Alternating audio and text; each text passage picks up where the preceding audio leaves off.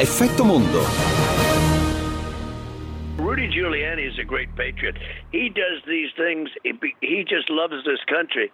And they raid his apartment. It's like uh, so unfair and such a double. It's like a double standard. Allora, io ho capito bene Rudy Giuliani, perché cioè, si ci mancava, così. Eh, cioè, ci mancava il nostro Donald, amico, era Donald. Era The Donald Trump, che dalla, lui sappiamo è, è residente in Florida di fatto dal ventuno di gennaio, sì, nel suo resort di Mar-a-Lago, ma ieri Fox News, che è eh, la televisione che gli è sempre stata molto fedele, gli è rimasta fedele anche dopo le, le, le giustamente anche, eh, o, o meglio giustamente, qualcuno direbbe ma se sono una televisione, se sono dei giornalisti dovrebbero essere obiettivi, ma sappiamo che Fox News è sempre stata pro Trump e continua ad esserlo, e quindi lo ha subito chiamato ieri per avere un commento sulla notizia che abbiamo dato anche noi, perché era sulle prime pagine dei giornali americani, di questa perquisizione a casa e negli uffici di uh, Rudy Giuliani, ex sindaco di New York, ma soprattutto avvocato di, di fiducia di Donald Trump, e p- per uh, ulteriori indagini sui suoi rapporti con uh, sul, sul cosiddetto uh, sullo scandalo del scandalo sull'affare del, dei rapporti del figlio di Joe, di Joe Biden con l'Ucraina, e di come questi siano stati usati per, uh, per uh, nuocere nella campagna elettorale Eh, di appunto delle ultime presidenziali. E qui Donald Trump dice eh, questa, questa perquisizione, questo raid addirittura lo chiama, è so- molto molto ingiusto, unfair, perché Rudy Giuliani è un patriota e ama il suo paese. E soprattutto c'è un doppio standard, e questo è un argomento che sentiamo spesso usare anche qui da noi, quando appunto si dice per uh, noi, noi diciamo magari che la giustizia è politicizzata, o comunque insomma il senso del, uh, dell'intervento di Donald Trump è questo: si è colpito Rudy Giuliani e non si sarebbe colpito qualcun altro che non fosse stato mio amico, perché appunto era mio amico. I commentatori in realtà oggi eh, spiegano che questo potrebbe essere, forse Trump è così agitato, era molto che non interveniva eh, a, a, in televisione, poi sappiamo che è di fatto eh, non può più usare i social network, si dice che ne stia per fondare uno tutto suo eh, perché lo hanno, eh, lo hanno cancellato, insomma hanno cancellato i suoi account, gli hanno impedito le varie piattaforme di usare i social network, quindi un primo intervento, perché eh, i più diciamo i più maliziosi dicono forse sa che queste inchieste sono anche un preludio, queste perquisizioni sono un preludio alle inchieste che sono in corso eh, proprio sulla, sul suo ruolo in quella e in altre vicende. Allora Giulia, dove ci porti? Ci sono no, parecchi però, temi. Sì, che ci... resterei comunque un attimo sugli Stati Uniti, sì, perché ci sono, ieri c'è stata veramente questa raffica di dati molto buoni. L'economia e, va, l'economia sì, va. Sì, e quindi sì, anche su internet si scherza, e forse anche in realtà alcuni dicono que, quest, questi dati possono anche aver reso abbastanza nervoso Donald Trump, perché altro che Sleepy, ricorderete, no? Lo chiamava Sleepy Joe, cioè il, il Joe il bell'addormentato, potremmo dire, eh, e invece altro che Sleepy, dicono molti commentatori. Insomma, Joe Biden in questi primi cento giorni, che ormai sono più di cento, eh, ha, ha fatto questi pacchetti di stimolo e l'economia sta già reagendo. Sul Wall Street Journal si spiega che questo sarebbe probabilmente successo comunque, eh, visto che la campagna di vaccinazione, e lo sappiamo, eh, il, il, il ruolo di Donald Trump è stato importante nello sviluppare così in fretta un vaccino e nel preparare la logistica per distribuirlo, perché questo è altrettanto importante, appoggiandosi alle strutture dell'esercito, dei militari, e quindi il Wall Street Giornal dice ci sarebbe poco da vantarsi, ma ovviamente i dati sono lì, i sussidi di disoccupazione in calo, la, i consumi che aumentano, il P I L che rimbalza, altro che il nostro meno uno virgola, e quindi insomma Wall Street Journal dà molto spazio a questo, come è giusto che sia. Chi è che festeggia in particolare è l'azienda, quella famosa? Eh, sì, Amazon, che eh. Eh, del resto insomma abbiamo visto nei giorni scorsi tutte le, eh, le trimestrali, sono i dati relativi ai primi trimestri che le aziende quotate sono eh, tenute a dare, e tra l'altro negli Stati Uniti danno, a differenza di quello che succede in Europa, danno sia il dato sul fatturato che il dato sulla redditività, e quindi Amazon appunto sappiamo che ha triplicato i, i suoi utili nel primo trimestre. Questa è è l'onda lunga del certo. grande successo avuto da tutte le aziende che in qualche modo operano con servizi o prodotti su internet per tutto il tempo in cui abbiamo avuto praticamente una vita virtuale anziché una vita reale.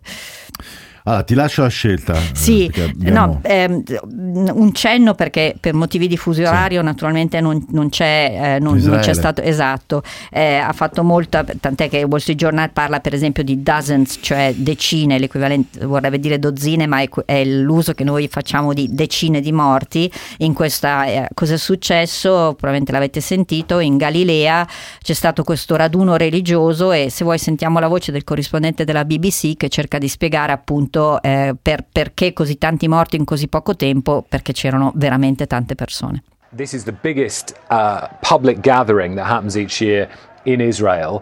Uh, some years there can be up to half a million people. Now this year that number was smaller, but we're still talking up to one hundred thousand people. Dice il più importante evento religioso eh, di, pensate, eh, annuale in Israele, in un anno normale sarebbero circa cinquecentomila eh, ebrei osservanti eh, a, a, a, e tra l'altro se vedete le immagini lo vedrete, insomma la maggior parte sono tra l'altro uomini eh, con i vestiti tradizionali eh, di chi appunto eh, segue la religione in modo molto in modo ortodosso, quindi le trecce, i loro, eh, i loro eh, tutti, tutti quel, quegli, quella, quegli accessori che hanno sotto la camicia, e quindi in centomila anziché cinquecentomila. Eh, grandi polemiche, ho visto tutti i siti di Haaretz, Gerusalemme Post e gli altri siti, grandi polemiche sulle misure di sicurezza, perché come sempre succede in questi casi non è ancora chiaro perché si sia scatenata questa corsa verso l'uscita, pare che le uscite fossero sbarrate dalle forze dell'ordine che naturalmente avevano anche dovuto fare dei controlli per i protocolli anti-Covid, quindi è tutto da capire come mai così in fretta siano morte quarantaquattro persone, centocinquanta i feriti e almeno venti dei quali in pericolo di vita. Allora, in Gran Bretagna eh, ci sono già i sondaggi, no? Sì. In vista di cosa? Il Times dice Tories increase their lead over Labour despite flat row, cioè nonostante il, le polemiche intorno ai lavori di ristrutturazione, sessantamila sterline, nessuno Johnson. Sa chi li ha pagati, eh, i conservatori aumentano il loro vantaggio. Le elezioni ci saranno tra, tra due settimane in alcune, in alcune città, non in, non in città, a parte che poi sappiamo che sostanzialmente Sostanzialmente nel Regno Unito la città più importante è Londra, le altre sono, sono di dimensioni più piccole, però comunque sono un test elettorale e naturalmente Boris Johnson e i conservatori sono molto felici di, questo, eh, di questi dati e eh, tanto che ieri il ministro della salute addirittura si è spinto a dire che in a fortnight, che è il modo inglese per dire tra quindici giorni, eh, si cominciano a vaccinare i trenta, quelli, gli over trenta, quindi le persone nei loro, tre, nei loro thirties, cioè tra trenta e trentanove. Perciò, insomma. Eh, insomma, è un bel traguardo anche quello. Eh, invece in Spagna, Giulia, sì, siamo ormai a un passo da queste famose elezioni. Sì, guarda, siccome sono una romanticona, vorrei citare prima di tutto la prima pagina della Vanguardia che titola sulla, sulle elezioni, però eh, pubblica questa foto di Joe Biden che è chinato a raccogliere un fiore, un soffione per la precisione, è una foto che ha fatto il giro di tutti i giornali, tutti i siti, per darlo alla moglie Jill mentre aspettavano di salire sull'elicottero presidenziale. Lei era tra l'altro tutta vestita di fiori e molti hanno notato perché le persone adesso sembrano molto attente veramente ai look sia maschili che femminili. In Inghilterra si è parlato per due giorni dei capelli lunghi di Tony Blair, per darti un'idea. Mm. Eh, sì, insomma, chi dice che dopo i cinquanta non bisogna portare i capelli lunghi, se infatti, si è uomini sì, e che... mi piace questo.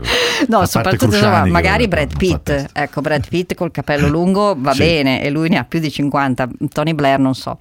E, ma invece Jill Biden aveva un vestito bellissimo sì. a fiori con la mascherina eh, con la mascherina eh, coordinata, che è una cosa, tutti sottolineano, è una moda che ha lanciato Nancy Pelosi, la nostra frivola ottantenne presidente della, della Camera dei Rappresentanti. Una foto naturale questa, naturalmente l'hanno ripresi lì mentre passavano ovviamente. No, però dicevi insomma sì. per, per una nota un pochino più di serietà segnalo l'intervista a El Mundo di Isabel Diaz Ayuso, che sappiamo sì. è candidata a Madrid ed è eh, favorita.